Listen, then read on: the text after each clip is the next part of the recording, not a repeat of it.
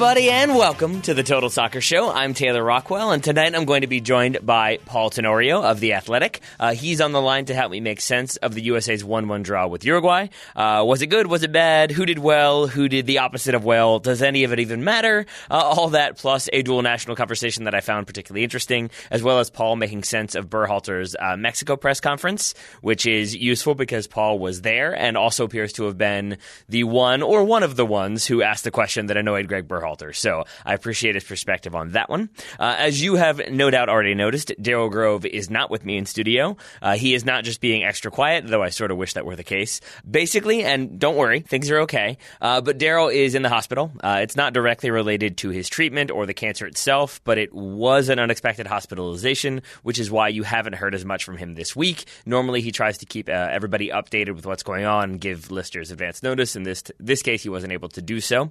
To his credit, I think he absolutely would record remotely uh, through a fair amount of pain uh, from his hospital bed, but that seemed slightly unnecessary. And also, I felt like maybe I could just talk to Paul and Daryl could sleep. That would be fine. Uh, so instead, he's going to get better. I'm going to talk to Paul tonight. We're scheduled to have a few more guests on the program this week to discuss the U.S. men's national team as well as maybe looming end of MLS's regular season, the start of the playoffs, maybe some international roundup. We shall see. Monday, Ryan will be back with me to break down the weekend's action, uh, and then Daryl should be with us on Tuesday's show as usual. So, with all that said, let's get to my conversation with Paul Tenorio of The Athletic. Paul, thank you so much for joining me this evening. Thanks for having me. Always a pleasure. Always a pleasure. And I know that you were at home watching this one while also balancing, like, taking care of your, I'm going to say relative newborn. Is that a fair way to put it? Yeah, I think so. She's two months old. So, oh, that's definitely newborn um, in my mind. Yeah, she's she's got a real keen sense for when I'm working. So there's like a ninety percent chance she'll start crying during this pod during this pod. So and and does she already have like the tactical acumen to help you out? Is she aware of uh, playing out of the back and uh, pressing strategies and all that? Obviously, okay, I mean, really, all we're worried about is making her into a left-footed playmaker or a goal scorer, as I told my wife. That's where the money is. So that checks out. That checks out. Um, well, I, I, hope she was able to provide you with some insight, and I'm hoping you'll be able to help me kind of balance the insight because obviously I do not have Daryl with me in studio this evening. Uh, so usually I do. I can ba- balance some stuff off him, and when we start recording, we tend to have an idea of how we feel about the game. I don't really have a very good feeling about this game in terms of I don't really know how to feel about it. So I'm wondering if you do, because I'm starting with kind of a general but weird question, which is essentially, was this an okay performance? And I can't tell if it was, and and I'm just letting the Mexico results color this a little bit, or because we lost so badly and looked so bad against Mexico that not looking atrocious is progress in my mind. And so I guess I'm wondering how you read this game. I think both can be true, right? right. Like I think like advancing beyond what it looked like against Mexico is certainly progress, and I think it was also a very okay performance. You know, I don't think that the intensity was anywhere near the same as it was against Mexico. And I think that the U.S.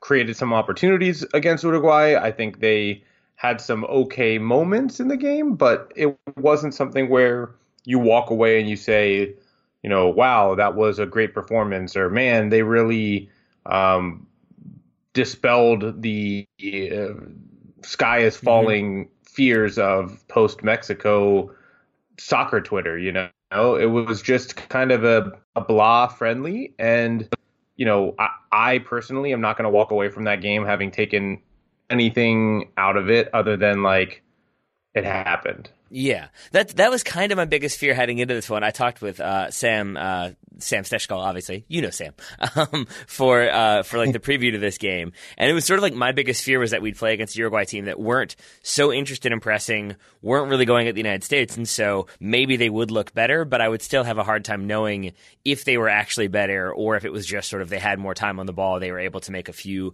more decisions with a little bit more time to make those decisions, and that is kind of where I am now. Is like, yeah, they looked okay, there were some good moments moments, but there wasn't that much pressure. So I guess we will basically have to see what happens down the road. But I guess that also leads me then to ask you about some individual players, unless there's more you wanted to say about kind of the general overall result.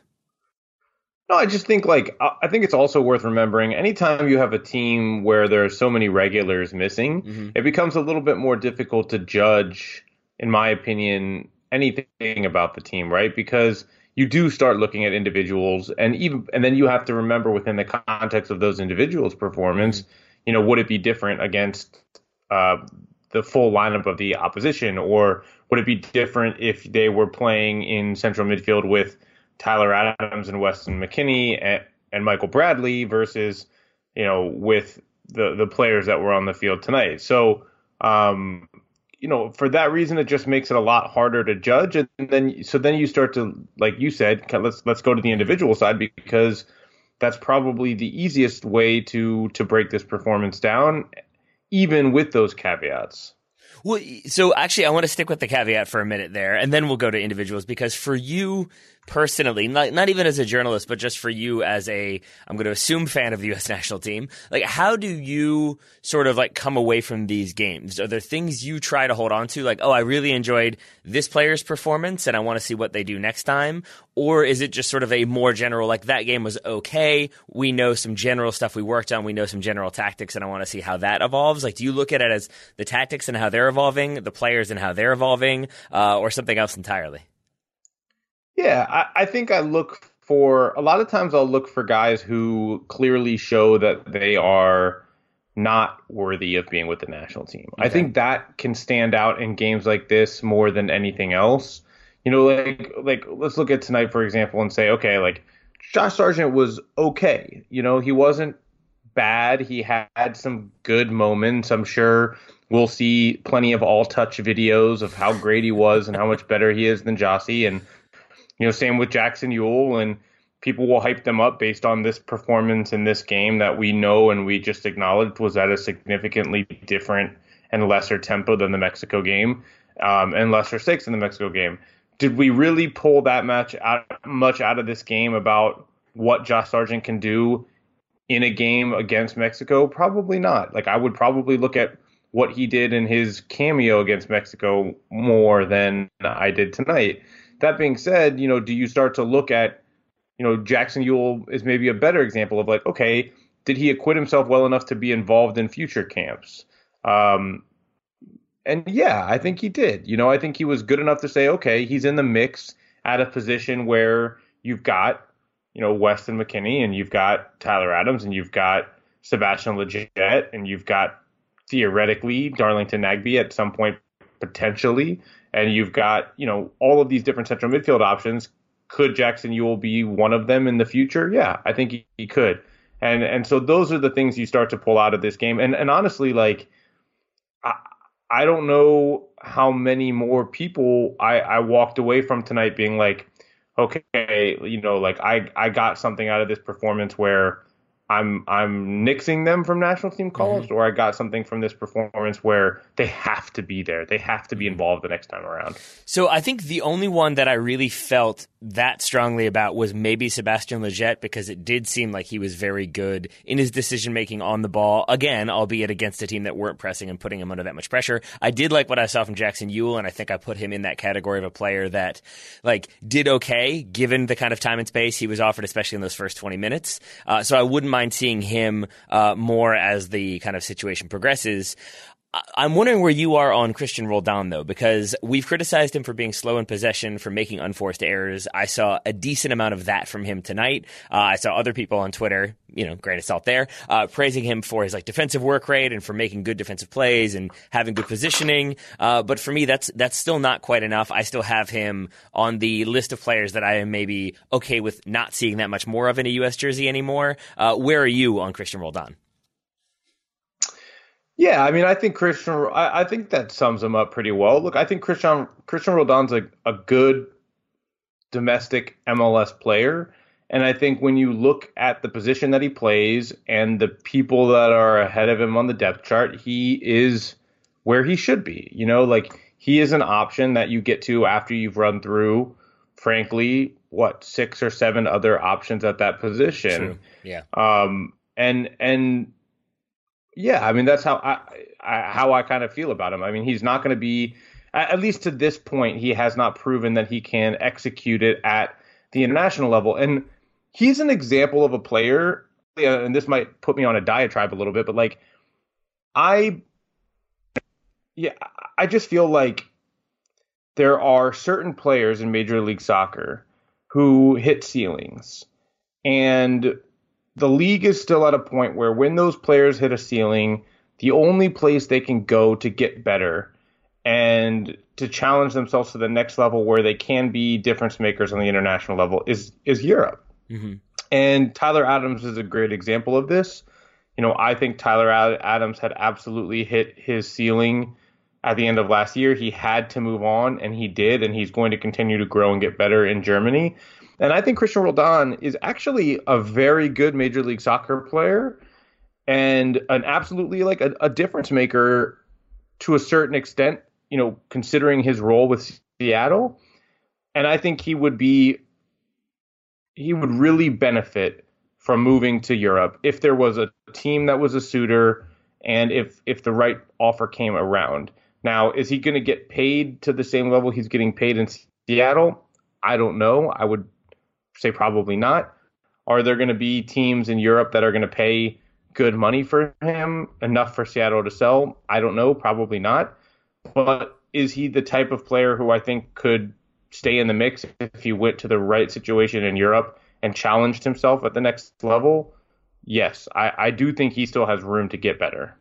I am genuinely relieved to hear you say that because I was like 100% having this exact conversation with myself earlier tonight about like, should he go abroad? And then I was thinking, but am I just being that person who just assumes that going abroad is the better move? And I think I'm still somewhere in between. So it's nice to hear that you think uh, Roldan maybe could use that move to kind of up that game a little bit more. Are there any and, other? And can I say something yeah, real quick uh, with, with what you mentioned about Lletget? Mm-hmm. Um, That's exactly what I was about thought, to ask about. So I'm glad I'm glad you brought him up. There you go. Perfect. Lletget Jets' performance against Mexico to me was the brightest spot to come out of anything that's happened in this international window. Period. Okay. He was the only player in that game against Mexico who was willing and able to receive the ball under pressure, um, turn under that pressure, and make the right decision and the right pass um, with that pressure. And his ability to do that in the Mexico game changed things for the U.S. I'm not saying it swayed the game or it turned the game, but it was a noticeable difference when he was on the field. Uh, and he provided the pass that led to the penalty kick, and he was doing things that no one else was doing on the field. So the hard part for Sebastian Lletget is that injuries have always gotten in the way of any progress he's made. But every time, I think almost every time he stepped on the field with the U.S. national team, he has shown that he is a quality player on the international level. And I think he showed that again against Mexico. I, I rank that cameo much more than even tonight. And I think that I, I hope that he continues to get opportunities with Berhalter's team. And I hope that, you know, he continues to evolve as a player with the LA Galaxy. I, I'm very interested to see where the Galaxy go with their team, you know, potentially in the post Zlatan era next season. But you know, I think Sebastian Lletget should be a centerpiece of it. So you'd rather him stay and continue to develop there as opposed to maybe also look for a move abroad? I think I just think his injury history would probably be disqualifying to a. That that being said, he is out of contract with the Galaxy. Um, so yeah, he could be primed for a move abroad, but I, I just think that you know he's the type of player where every time we've seen him on the international level, he's he's looked the part, and I think he's somebody who will absolutely be. I think he'll be the guy, a guy who surprises and is constantly fighting for a starting role uh, under Greg Berhalter. All right, uh, I like that. I also uh, want to talk about a little more Seattle for a moment because I want to talk Jordan Morris. Uh, Kim McCauley tweeted tonight something to the effect of basically like if Jordan Morris were a draft pick from Indiana instead of Klinsmann's chosen one who didn't quite quite reach that level, he would be beloved. And I had never really thought of it like that. But now I'm kind of obsessed with this idea because I do think part of my frustration with Jordan Morris comes from him sort of being anointed by Jurgen Klinsmann and feeling like he was just kind of in there regardless of his performances. And I haven't felt like he developed very much in this international window. And I think maybe it's because I, I haven't paid as much attention to Seattle in their sort of season so far, or like this season as it's coming to an end uh, in terms of regular season. Um, I, I've been really impressed by what I've seen from him in terms of a few little adjustments to his game, especially his ability to use his left foot and his willingness to use his left foot. Is that something that has kind of been a consistent narrative for him this season that he has been developing and kind of rounding out his game? Or do you put him in the category of players who were going up against a Uruguay team that maybe weren't as inclined to try that hard, to defend that hard, and so he looked better as a result? No, I think I think Jordan Morris has had a pretty good run here with Greg Berhalter's national team. Like I, I thought he had a pretty good Gold Cup as well. He ended up beating Tyler Boyd out for a starting job down the stretch for the men's national team. He's the type of player who I think you know we talk about, and I think there's a worthwhile debate about how much can a national team coach improve a player uh, or develop a player. And I think Greg Berhalter is a coach who has shown with the right wingers he can teach them things about spacing and runs that change their game. And we've seen that with the way that players like Ethan Finlay and Justin Meram have been elevated under Berhalter and in that system. And I think I, think Jordan Morris is benefiting from it. I think he's benefiting in the system. I, I do think that he is growing as a player. Remember, he obviously had a major major injury that he's coming off of, and you know, he's he's still. I'm not saying he's a young player, but as a professional, he still doesn't have the the greatest sample size, and and so I I think it's natural to expect an evolution from him as a player, and you know I do think he's had a, a good run of form with the national team and with the Sounders this season. More still to come from my conversation with Paul Tenorio of The Athletic, who is doing a great job of giving excellent answers without waking up his two month old. Uh, credit to Paul for that. But before we can get back to Paul, I did want to let you know that today's episode is brought to you by Manscaped, who is number one in men's below the belt grooming. They offer you precision engineered tools for your family jewels. That includes the redesigned electric trimmer, their Lawnmower 2.0, which has proprietary skin safe technology, so it won't nick or snag, and it will keep everything well groomed orderly and uh, and playable, which is my way of saying that the field in St. Louis maybe could have used some electric trimmers. Maybe if it had got a bit more attention, it had been groomed evenly. You didn't have an obvious infield area that maybe didn't get as much effort as the other areas. Things would have been slightly more playable. Maybe the game would have looked a little bit better. Maybe the United States would have scored, uh, and maybe that could help you as well. So uh, if you are looking f- to you know keep the downstairs parts a bit more groomed, then Manscaped has you covered. Um, and you can get 20% off plus free shipping with the code TSS at manscaped.com. Uh, one more time, if you use the code TSS at manscaped.com, uh, you can get 20% off plus free shipping. Uh, so remember, folks, always use the right tools for the job. The groundskeepers uh, in St. Louis maybe could have done that and things would have worked out better. Uh, don't make that mistake. Always use the right tools for your downstairs bits. Uh, thank you very much to Manscaped for sponsoring today's episode. we very much appreciate it. Now back to my conversation with Mr. Paul Tenorio. Uh, you mentioned Tyler Boyd earlier. Uh, he also played tonight. My question for you about Tyler Boyd is what happened to Tyler Boyd? Because there was a period of time where I thought he was going to be a very good player for the U.S. Admittedly, it was 45 minutes in the Gold Cup or maybe pre Gold Cup. Uh, but since then, uh, he has had the downturn in form. He was replaced by Jordan Morris. At the time, I was very confused by that when it happened in the Gold Cup. Uh, after tonight, I am less confused by that, but I'm more confused by what has happened to his form and why he looks uh, pretty ineffective in a U.S. jersey. Yeah, I've been a little bit surprised by it as well. I thought he had a really bright start to his time with the national team, and I think what stood out about him was his confidence and his willingness to take players on and and create in the final third. He was dangerous. He was always looking to run past players, get balls into the box, look for shots. And I think he's kind of pulled back on that a little bit. And I don't know why. I don't know if it's a confidence thing. You know, I don't know if if what Berhalter didn't like in the Gold Cup was that he was doing that so often that it was taking away from some of the pattern movements that Berhalter is working on. And now Boyd is playing kind of with a little bit less freedom to to go at people, which is one of his strengths. I'm not sure that that's it. I don't. I just feel like that energy that he brought when he first came to the national team is it's not there, right? It's just mm-hmm. not there, and um, you know, Berhalter's going to have to find a way to unlock that. I mean, he's playing at a big club. He certainly has the ability to make a difference in the final third, and I think this U.S. pool overall lacks players that can do that. I mean, honestly, there's probably two players in this pool who I think can square up a defender one on one and beat them and score goals. That's proven it on the international stage, and it's Christian Pulisic and Jozy Altidore, and that's it. And that's not even Jozy's strength. So, you know, to have a, a winger who can go at defenders, beat them one on one, and and create in the final third is is critical. And I think, you know, he, he's Tyler Boyd is is definitely somebody that you know they need more out of, and they've got to figure out a way to get him playing to his strengths again. Uh, I know you're talking about wingers there, uh, but is that something that you'd also like to see from Josh Sargent? Because I I found his movement off the ball, his willingness to drop it and then make runs in behind. I liked a lot of what I saw in terms of his movement. It sounds like you weren't quite as impressed, or at least not as impressed to like anoint him the obvious starter, definitely ahead of Gyasi Zardes by some distance. So, what are the things that you think Josh Sargent needs to work on, at least for you personally, to be sort of a more guaranteed selection that you expect big things from?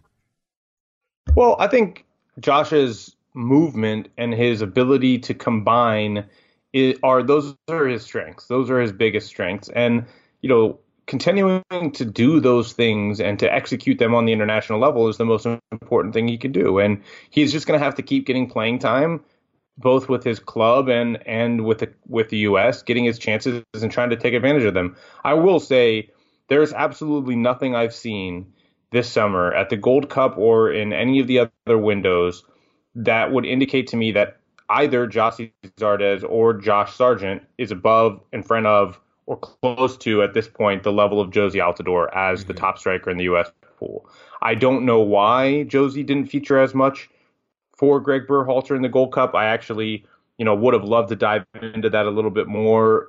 You know, toward the end of that tournament, I ended up leaving the road because I had a baby, or I didn't have a baby. My wife had a baby, um, and but I, I just still, you know, with all of the evidence that we've seen in these games, to me, it's a no-brainer, no doubter that Jozy Altidore is the best and most effective forward in the pool, and um, Josh Sargent to me is is um, the player that I would be playing when Jozy's not on the field, just to develop him and to keep pushing him forward. Um, but I, I, I think it's it's not close right now. I, I just think Josie's Jozy's the guy when he's healthy. All right, well, let's go ahead and make you uh, even less popular then. Do you feel the same about Michael Bradley playing as that number six? Do you think that's his spot until somebody else can really come in and show that they deserve it? Or do you think maybe it's him keeping it warm until, say, Tyler Adams is fit and ready to play? Well, that's the question, right? And I asked that of Greg Berhalter before this window started. Is he willing to change the way he plays and not have – that passing number six, right? Like the guy who can kind of dictate the game. And and Greg essentially said he believes the the player who can play that diagonal ball that breaks the lines and creates opportunities and what he credited with creating a number of goals at the Gold Cup is critical to the way they play. So as long as he believes that, then yes, Michael Bradley is the best in this pool at doing it. Do I think that's the long term solution? No, obviously not. It can't be. Michael Bradley's 32 years old would I like to see a Tyler Adams, Weston McKennie six eight pairing at some point in these friendlies? Absolutely.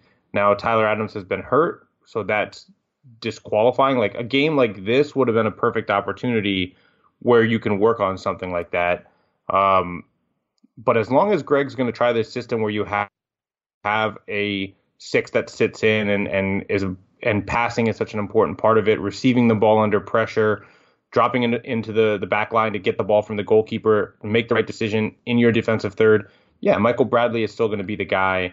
I, I just don't know if when you look at the the pool and when you look at the strengths of the team, I don't know that you can go away. I don't know that you can go through this next couple years ahead of qualifying without at least trying a an Adams McKennie pairing with you know Lletget in front of them and Pulisic and you know, pick your other winger, Boyd, Morris, Yedlin, uh, Weah on the outsides, and Jozy up top. And then moving further back, who do you who would you like to see as your sort of consistent center backs? Uh, I'm assuming John Brooks would be the answer if ever he were actually healthy. I'm not sure that's actually physically possible for him to be consistently healthy. So if the United States is say playing a a must win or a very important World Cup qualifier, who would you like to see as the two or possibly three center backs uh, starting for the defense? Yeah, I think I think it's got to be Brooks and Long. I think that's the pairing that is the ideal pairing back there for the U.S. right now. So why? Both, yeah, uh, you're about to answer, so never mind. I don't well, need to ask why. yeah, I mean, I just think right now passing ability is really important out of the back, right? And John Brooks is the best on the ball center back in this pool, and you know, ability and athleticism to defend one v one in space. That's Aaron Long's biggest strength. John Brooks also very good at that. And so for me, that's the safest pairing. Um, you know, you look at other options. Walker Zimmerman has struggled over his last few appearances. Uh, Miles Robinson has a long way to go with the ball at his feet. Very athletic, very good in space, 1v1, not so good on the ball, and he'll continue to get better. He's still uh, an inexperienced center back. Um, you know, th- so so when you start to kind of knock those guys off um, based on kind of the, the the needs, the biggest needs there, then you know I think those are the two that stand out. Now, do you play three in the back? If you do, you know, is Tim Ream the left-footed center back on the left side? Do you um, do you go with a guy like you know Walker Zimmerman in between um, Brooks and Long or something to that effect? Maybe maybe you mess around, but if it's going to be two, it's to me it's Brooks and Long, and then you know I still think I think Reggie Cannon has proved himself to be um, an international quality right back and a young player with a bright future. So, you know, until Yedlin comes in, if you're going to play that vertical right back, I think right now Reggie Cannon has the has the lead in that department, and then the left left back is still a big question. I mean, Serginho Dest came in with a lot of hype. He learned some lessons in this international window. You know, he he got burned for a goal against Mexico. He got burned again tonight, and that's okay. He's a young player. I don't think for me it was as bad as like say Antonee Robinson, who I thought struggled and was one of the worst players on the field every time he played for the U.S. You know, I think Dest showed more positives than Antonee Robinson did. But you know, I think if you were to go, if I were to say, okay, we're going to Costa Rica to play at, you know, unfortunately they don't play at Saprissa anymore. They play at that awful national stadium. But like, oh, yeah. you know, would I put Serginho Dest in the lineup versus Tim Ream? Probably not. If you're at home against, you know, I don't know, uh, Trinidad, mm-hmm. you know, maybe you you can afford to go with Dest and someone who's a little bit weaker defensively. That position's still in flux for me. That's still the biggest question mark. Kind of, you look at left back, you look at winger those are the areas where I think the U.S. still has a lot of questions. And then Dest's national team eligibility is sort of still in flux. Uh, much has been made of the fact that he could still be called up by the Netherlands. There are the Nations League games coming up in October. Based on what he has said, what you've heard so far, what are the chances he's playing for the United States in October versus, say, picks up a phantom injury and has to miss those games? Yeah, I, I would say low, right? I would say it's a low chance that he accepts the call up in October. He certainly doesn't seem to have made up his mind about what he mm-hmm. wants to do. And it's a big deal. It's a big deal to make that choice. You know, I've written about dual nationals since 2007 when I first started at the Washington Post. And I remember, you know, it's something that kind of feels close to my heart. My dad is Costa Rican, my mom is American. And when you grow up in a household like that, there are polls to both countries. Obviously, you are inherently you are both Costa Rican and American. You don't feel more one or the other, and it's hard to describe, say, "Oh, Paul, you're definitely more American than Costa Rican," but that doesn't mean that you know I don't have just as much love in my heart for Costa Rica and, and a, a real pull for my entire family, hundreds of Tenorios in Costa Rica that I, you know, still stay in touch with and talk to, and you know, you know, keep up with, with them via all these, you know, WhatsApp group chats and all this other stuff, right? Like you have family there and you have history there and it's a part of who you are. And it, and so it became, a, it's, it is a deeply personal thing that I've written about for a long time. And I just think that we make it's so easy to lump all these dual nationals together and just call them dual nationals. And it's so easy to break it down and be like, oh, it's about when the U.S. is calling, and I can't believe the Mexican Federation called, and they haven't heard a word from Berhalter in three weeks since they got back. It doesn't matter that they've been called up to the U20 World Cup and played in the U20 and U17 World Cup. Like, of course it does, right? All those things matter. And at the end of the day, it's going to come down to somebody who says like I want to do this or I want to do that. And maybe it's because they identify one more than the other. Maybe it's because they just feel more comfortable with one or the other. Maybe it's because they've always dreamed of playing for one and not the other. Maybe it's because of what their house was like that they grew up in. We put so much pressure on these decisions as though they are decisions that are reflective of the federation and the organization or even the standing of the team. I've seen people saying like, "Oh, based on these last two performances of the team, there's no doubt that Dest is going to choose Holland," and I don't blame him." Like get like it's so short-sighted, it's so selfish to think of things that way. It's such an incredibly personal decision and I hope the kid takes his time to figure out what he really wants and does it for the right reasons.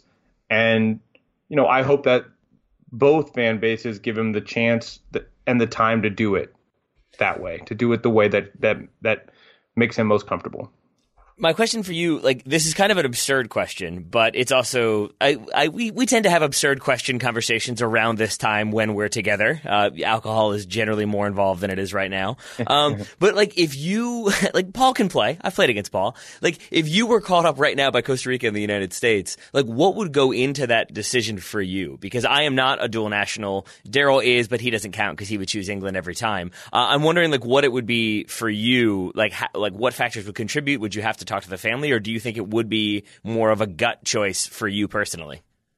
Yeah, for I mean, like if I were ever when I grew up and I used to think about this all the time, like it was always about like what your gut feeling is, you know. But but you know, I can remember talking about it with my dad, like dreaming of it ever happening, and like feeling that pull of wanting my dad to feel proud of me, right? Of wanting the idea of wearing a Costa Rican jersey and representing my dad and his family like that as you know and I was a kid right? And you you think about you think about your validation in the eyes of of family members as much as you do in in what makes you happiest. Um at the same time like I think for for myself and for a lot of people who are dual nationals or who have kind of are products of people who, who came to this country looking for better opportunity, you know, there is an element of pride that comes in representing the United States in anything that you do or in any accomplishment that you have in this country because, you know, my dad came here without an education, you know, worked blue collar job seven days a week. And he didn't do that for himself, right? Like he didn't want to work seven days a week. He didn't, he had to because he had a family. And that work that he put in allowed me to go to a great college and start a great career and do awesome things. And same for all my siblings. And so our accomplishments are reflective of that American dream, quote unquote. And so, you know, all those things factor in. And, and, yeah, I mean, ultimately, it's an emotional decision and it's a personal decision and it's an I it's a decision that's as tied to personal identity as anything else. And I think the influences are different for every every person. For me, it probably would have been easier to choose the United States because I grew up in a house where you know the U.S. was just as present in my um, identity as Costa Rica was you know, for a lot of these kids from Mexico, where like for example, I went to Efra's house, uh, Efrain Alvarez in in LA mm-hmm. when I wrote a feature about him. I sat down in his living room with his parents, and you know, I saw his bedroom, and I went around his house, and I I got a really good feel. And I did the interview with his parents. Both of them are fluent Spanish speakers. You know, that house was a quintessential Mexican family, and you know, he his father spoke to me about the pride that he would feel of his son wearing either uniform. That he wasn't pushing him one way or the other. That he would feel and has felt just as proud seeing Efra in a U.S. Youth National Team jersey as he did wearing El Tri, the, the colors of El Tri. But that being said, you know, Efra grew up in a house where the Mexican national team was the team that they rooted for. And of course that ties into your identity. Of course that becomes a part of who you are, just like it does for all of us in sports when you grow up rooting for a team. And and so until you go through all of those different situations, I think it's impossible to really know what's going through someone's mind or why they're making a decision. We've seen players like John Brooks talk about, you know, they chose the US because of the connection it makes them feel to their family in the in the states that they've long wanted to feel a closer connection to and you know, we've seen other players who have made decisions based on the fact that, like, realistically, they're not going to get called up by the other country. So, you know, I just think the most important thing from my perspective is I'm always very careful in how I try to talk about and frame these discussions and I've I've not always been perfect at it like in the days of social media media I'm sure you can dig up something that makes me look bad talking about like a German dual national or something but like I really try to be careful how I write about it and how I talk about it and how I think about it because ultimately it's it's going to be an incredibly individual decision and it's going to be a really personal one and I think um I think that it's it's been cheapened a little bit by the social media world that we live in. So that's genuinely all very fascinating, and I really appreciate you sharing that because again, it's not a perspective I have or can have. But it also was interesting to me just then that with all of that, everything you said, you didn't really mention results. You didn't really mention like, is the team good right now? And I'm wondering, like, do you think that that's not necessarily a thing that factors into it? Because I think a lot of times, maybe to your point about Twitter, like that is a thing that people get worried about. It's like, oh, the U.S. looks bad. They're not scoring goals. Meanwhile, the Netherlands are beating Germany. There's a huge atmosphere. Everybody's up for it. You know, in these games, you're not selling as many tickets. The crowd's not as into it. Then you're losing. You're not looking that good. So we maybe, do you you feel like there's like a tendency to overrate the current form of the national teams when pondering the future of dual nationals? Yes and no. I mean, sure, that could sway somebody, but like, couldn't the U.S. fans be rooting for the Netherlands to be unbelievable? You know, to a point where mm they're like, yeah, Serginho Dest is not good enough to play oh, I see. for the Netherlands. You know what I mean? Like if they're incredible, that they're looking at him like, yeah, you know what, we don't really need him. Whereas the U.S. is saying to him, Greg Berhalter yeah. is saying to him, "We see you as an important part of our team." You know, of course that can factor in, and and you know, you better believe that the idea of like, okay, someone like Julian Green, for example, like I can go play in a World Cup. You know, that opportunity was not likely to happen for Germany. You know, for for Julian Green to break into the German national team in time to play at the 2014 World Cup. Um, a lot of people could argue he wasn't ready to break into the U.S. team for the, the mm-hmm. 2014 World Cup, but we'll put that aside. So, you know, yeah, those things can factor in, sure, but I think that, you know, I don't think it's. I, I think it could be like a tiebreaker more than anything else. You know, because then how, like, like we just went through, how do you weight everything? You know, if Serginho's looking, oh my God, the Netherlands are really good. I would love to play for them but they're really good. Am I ever going to get a call up if I don't accept the U.S. and I'm frozen out of their picture? You know, now I have no national team. You know, we don't know. There's no way to predict that, and I think it's very difficult for players to predict that. All right, uh, I, I don't want to take up too much more of your time. Have you got time for a couple more questions? Sure. All right, cool. Uh, and they really like these are more so Paul the journalist questions because I, I I need your perspective on these things. Uh, there was a little bit of headlines relating to Paxton Pomykal today. Uh, he did an interview with MLSsoccer.com. Uh, the quote that came out of that was, uh, "We do have youth, but at the same time, we have youth that's playing at a high level." Uh, Josh, he's talking about Josh Sargent, is getting Bundesliga minutes as opposed to a 28 year old who might be playing in a league uh, not on that high of a level. Whether you're 20 or 28, if you do the job, then you deserve the opportunity. the way that has been interpreted is that he was taking a veiled slash not so veiled shot at maybe Gyasi Zardes, who happens to be 28 years old. You are like very familiar with the world of like kind of quotes on the fly and players kind of speaking their mind, but maybe like quotes getting taken out of context, or maybe a player just doesn't mean it. Paxton Pomykal is obviously very young, so I'm wondering like how do you interpret that quote? Is that Pomykal throwing a little bit of shade, or do you think he just like accidentally threw out the age of Gyasi Zardes without meaning to? Yeah, I mean, I would think that certainly. I, I, would guess that he probably threw out the age without meaning to single Gyasi out, but I think he knew that the idea was such that he was basically saying that Josh deserved an opportunity over certain other players. Uh, that being said, I mean, Paxton Pomykal is getting called into camp based on his form in the same league yeah. that Gyasi Zardes plays in. So I don't necessarily think that it was like a direct shot at Gyasi right. Zardes and what he's accomplished because also Gyasi Zardes has accomplished more in Major League Soccer than Paxton Pomykal has to this point. And I will say people have to be really careful about who they're reading and how they're reading things when it comes to quotes because like you know just today on Twitter and I don't even remember who tweeted it or what it was but I saw somebody taking out of context a quote from Christian Pulisic at from the mix zone mm-hmm. after the game against Mexico where he was talking about how it's the hardest thing in the world and they tried to make that centered around specifically Greg Berhalter's system and it's an indictment of what Greg is trying to do. And in reality, he was talking about installing a system into a national team in general, not mm-hmm. just Greg's system. And it was tweeted by somebody who wasn't there, who's never spoken to a player before. And so, yeah, like to me, you've got to be careful using quotes where you're when you're not the person doing the interview, you know. And I also think, you know, obviously that quote was, was going to be that was it. And I do think Paxton probably knew exactly what he was saying and exactly how it would be taken. Um, but you know, I, I, think the idea that it's like a shot at somebody or an insult mm-hmm. to somebody specifically is less so considering, like I said before, they play in the same league. Yeah.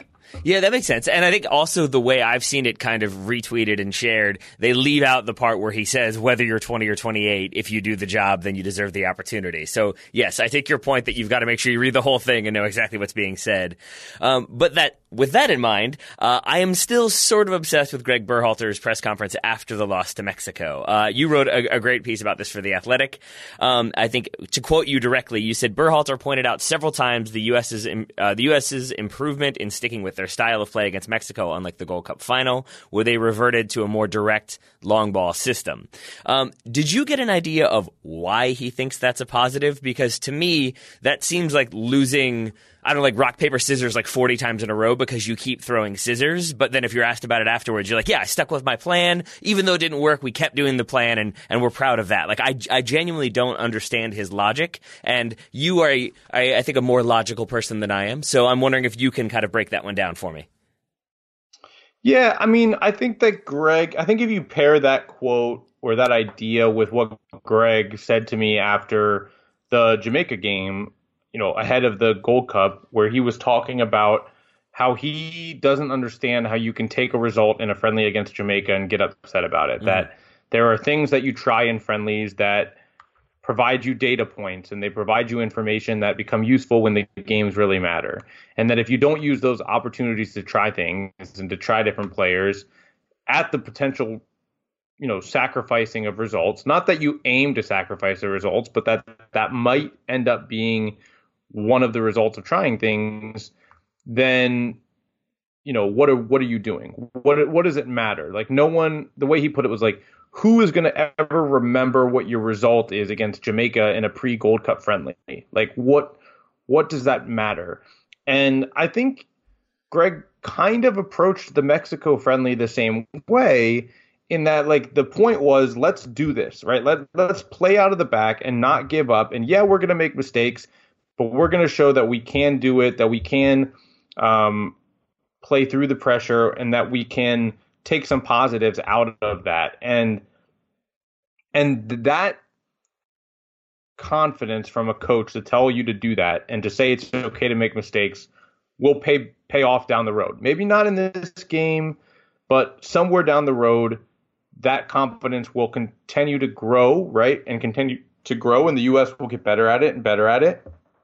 And there will be a payoff, you know, at some date in the future and Greg Berhalter really believes that. And I think it, you know, he's not the only coach to talk about it. I mean, I think Felipe Cardenas wrote a story, I believe, or, you know, somebody uh, about Atlanta United, Michael Parkhurst, Jeff Larentowicz were talking about the early days under Tata and how Tata in training was insistent that they play out of the back, that they take those risks, and then, you know, you're going to make mistakes, he told them. And I don't care. Like, that's what you have to do to play the way I want to play and they talked about how that message in training became a really important one for them to understand like that when a coach is okay with you making mistakes in order to get better at what he wants to do, it gives you the confidence to do those things. And I think that's where Greg Berhalter is coming from.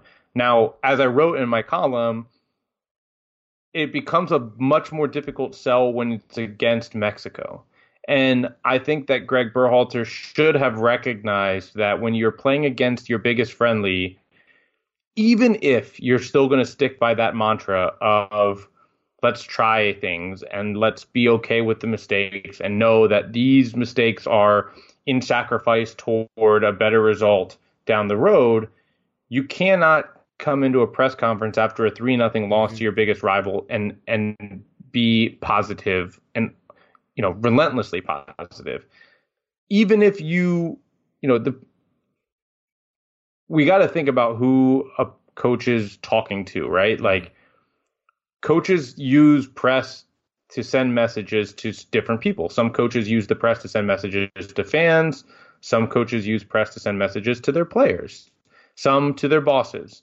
And I think Greg Berhalter was trying to reinforce everything he told the team in the post game press conference and have them see that he was standing behind them and saying, This is what I wanted to do. I'm proud of them for doing it.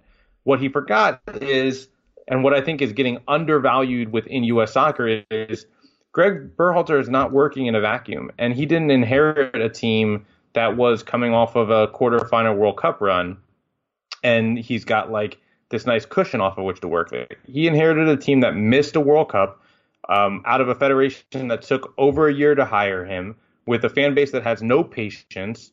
And if you don't recognize that and you don't respect that and you don't treat that as an important I don't know, important group of constituents that you have to speak to in your press conferences, then it's going to make your job harder. And I think had he paired all of the positive talks or or the talk about why it, why they did what they did with saying, but the result wasn't acceptable, we're unhappy, things that the players said in the mix zone, I think it could have gone over and would have gone over better. Um, I don't think that the fans would have been any less angry at the result, but I think he gave them another thing to latch onto and be upset about. And and I will say, like, as much as I'm criticizing Greg Berhalter for that press conference performance, you know, I will point out that he has been incredibly transparent since day one. You know, he, to a level that we aren't used to with national team coaches talking about systems and positions and ideas and what he's trying to accomplish and going into really specific tactical nuances if you ask about it and who's starting. Not full lineups but you know pl- certain players that are starting. You know so I'm not trying to criticize everything he's done in the in the press conferences or with with how he handles media but I do think that there has to be that appreciation that you know fans aren't just going to blindly be on board mm-hmm. process even if you let them in on everything you have to also respect that results matter a little bit more than they normally would, and especially against Mexico. Um, you might not be able to answer this one because you're not Greg Berhalter, but he's he's a smart guy. He's been in this position before, at least from a managerial standpoint. Like, why do you think he wouldn't do that? Why do you think he wouldn't come out and say, like, yeah, this result wasn't very good, and I know I'm going to sound crazy, but I did see some positives. Like, why would he avoid doing that? I, I, again, I think he was. I think the press conference was more a message sent to players mm-hmm. than it was to anyone else. And okay. I think he wanted, you know, I, I believe, and I, I alluded to this in the story, everyone has narratives that they want to set. And, you know, Greg kind of, after my question, I had asked the third question of the press conference that was about the system or the players. You know, and Greg you're the said, one. Well, you're see, the one. yeah, I see where your narrative is going. Right, that was his answer. I yeah. see what your narrative is going to be, and it's great. He's a smart guy. He can see that there are is a narrative forming, right? And so he said, and and I think you know it was it's become kind of at times in post game a little bit back and forth with him, and I just think, you know, I just think that a little bit more of an appreciation for the fan base is something that would provide a lot of relief, and also it's something that's uniquely part of the national team job because it's a massive fan base it's much bigger than any one specific club. And when you're with a specific club, you have a natural narrative of the season, right? There is that, you know, a, a, result can mean more or less depending on where you are in the season, what results came before it, what results came out directly after it, how you stand in the competition. It gets a little bit more blurry with these friendlies mm-hmm. and, you know, coming off of a Gold Cup where you finish second, is that a positive? Is that a negative? It's harder to do that. Um, I just think, you know, in this case, I just think he was so focused on reinforcing the ideas he wanted to reinforce to his team and to communicate to the fans, hey, this is what this is the win that we were looking for within the game. Results aside, the conviction in our system, the conviction in saying this is how we're going to play soccer going forward. That was the number one goal, and we accomplished that number one goal. Did we do it well? No, but we accomplished that goal. And you know, it kind of turned into like a I don't know, uh, us versus them. Like you guys are so negative, and mm-hmm. didn't you see some of these positives? And and it, it just kind of, I think it just it just made it worse. Well, made, sin- made, made the night worse. That makes sense. That makes sense. Uh, well, since you antagonized him, maybe you won't get that call up in October. But uh, if Berhalter does call you up, are you accepting or are you holding out for Costa Rica, or would you prefer not to say on air? Yeah, you're right. I mean, I think now I don't have a choice, right? Like I'm Costa Rica, you know, has like an interim coach now, so I, I have I have you got a chance. chance. to get in there, you know. but right. I did I did play some left back in my career, so you know, All the U.S. might be We'll see. All right. Well, now I'm going to take that out of context and make up elaborate quotes about how Paul Tenorio either loves or hates the United States or Costa Rica. I'm not sure which. I'm not sure which we'll go with. But until I do that, Paul, I really appreciate you taking all the time. Uh, it is obviously late in the evening. You've got a lot going on. Uh, so I appreciate you taking all the time that you have taken to help me make sense of these friendlies and Greg Berhalter and tactics and dual nationals. Lots of stuff covered in there. Thank you very much, Paul. Thanks so much, man.